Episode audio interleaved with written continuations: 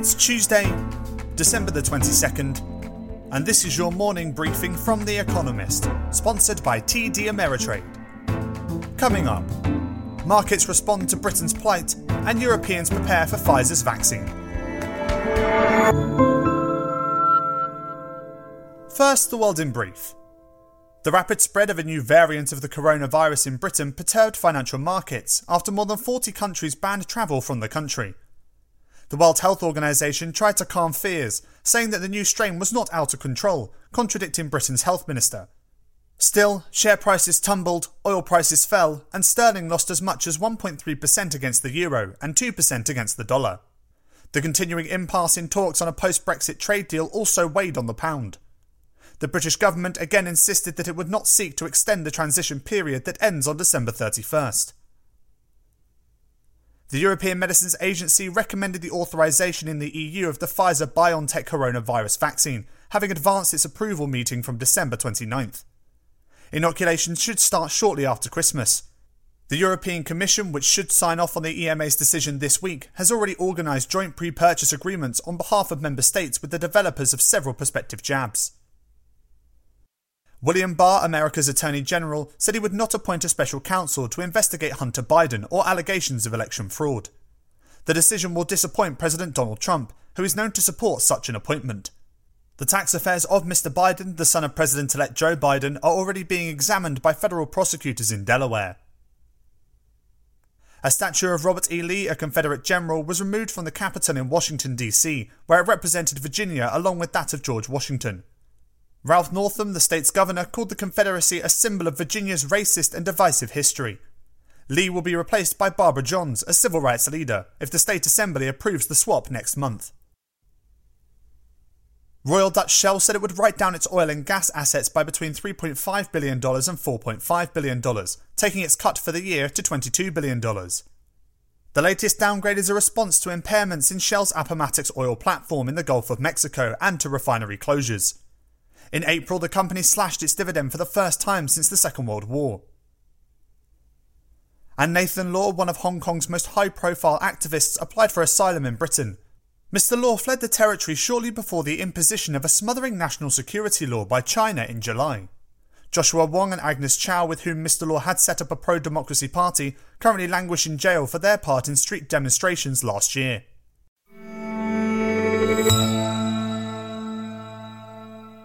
And now here's today's agenda. Dear Prudence, America's unspent stimulus checks. This week, Espresso is publishing its year in review editions. Today, business, finance, and economics. Of the dozens of provisions tucked into America's CARES Act, the $2.2 trillion fiscal stimulus package passed in March, none was as popular as the one off payments to households. Taxpayers earning less than $99,000 a year, $198,000 for couples, were sent up to $1,200, with an additional $500 for each child. The hope was that consumers would spend the windfall and pep up the economy, which went on to shrink by 9.5% in the second quarter. However, a recent working paper found that just 42% of the money was spent. Another 27% was saved. The remaining 31% was used to repay debts. Those short of cash, who said they would be unable to spend a month's income to cover an unexpected bill, were no likelier than their more liquid counterparts to spend their stimulus money. Those who received larger payments tended to spend less of the extra money, a possible argument for tighter targeting.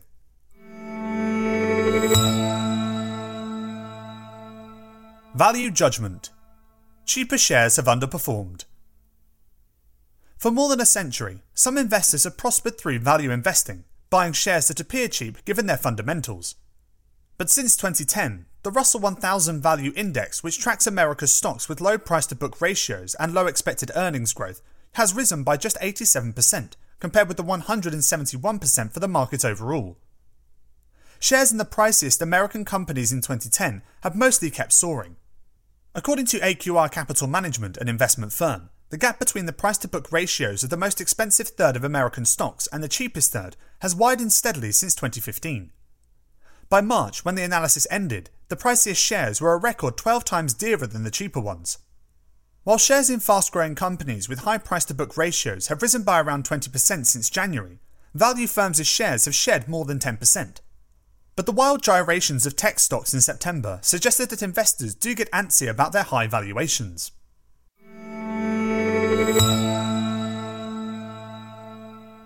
Corporate risks. Companies' immunity to the virus. As the pandemic swept across the globe, investors dumped shares in weaker companies, a working paper published in April by economists at the University of Hong Kong, the Chinese University of Hong Kong, and the University of California, Berkeley examined which characteristics were most beneficial and which most harmful during the stock market sell off between early January and late March. Using data from more than 6,000 publicly traded firms, the authors found that companies in countries with more cases of COVID 19 suffered more than those in less affected countries. Cash rich firms weathered the storm better than those with less in liquid assets. All else being equal, the share prices of companies with more cash, larger profits, and less debt were more resilient against the pandemic. Companies based in poor countries also performed worse than those in richer ones. Finally, firms in countries with common law legal traditions suffered bigger share price declines than those in civil law or socialist jurisdictions.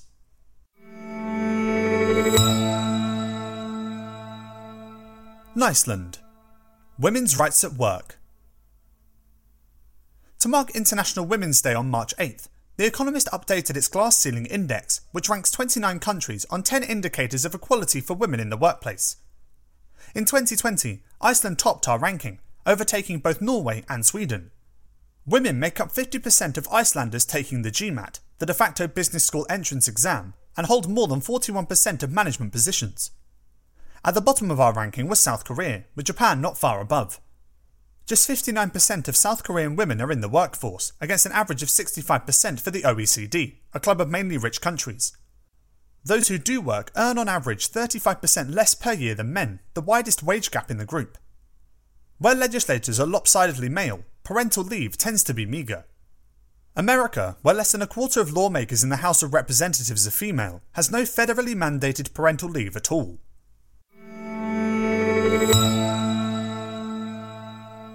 Bigger Mac China's burgeoning economy. America's economy did not exceed China's in size until the 1880s, according to the Maddison Project at the University of Groningen. The two now rival each other again. In 2019, China's workers produced 99 trillion yuan worth of goods and services. America's produced $21.4 trillion worth. Since 6.9 yuan bought a dollar last year, on average, China's GDP was worth only $14 trillion at market rates. But 6.9 yuan stretches further in China than $1 in America. For example, a McDonald's Big Mac costs about 21.7 yuan in China and $5.71 in America, according to prices collected by The Economist.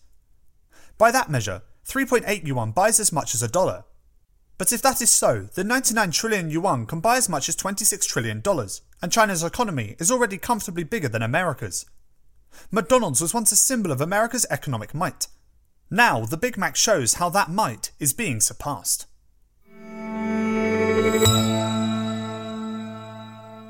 Finally, here's the quote of the day from George Eliot, who died on this day in 1880 Wear a smile and have friends wear a scowl, and have wrinkles.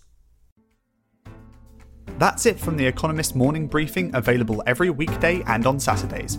You can hear interviews and analysis from our journalists, including our current affairs podcast, The Intelligence, by searching for The Economist on your podcast app or asking your smart speaker to play the latest Economist radio podcast. And as a subscriber, you have access to each week's full edition in audio. Just download the Economist app on your mobile device to start listening.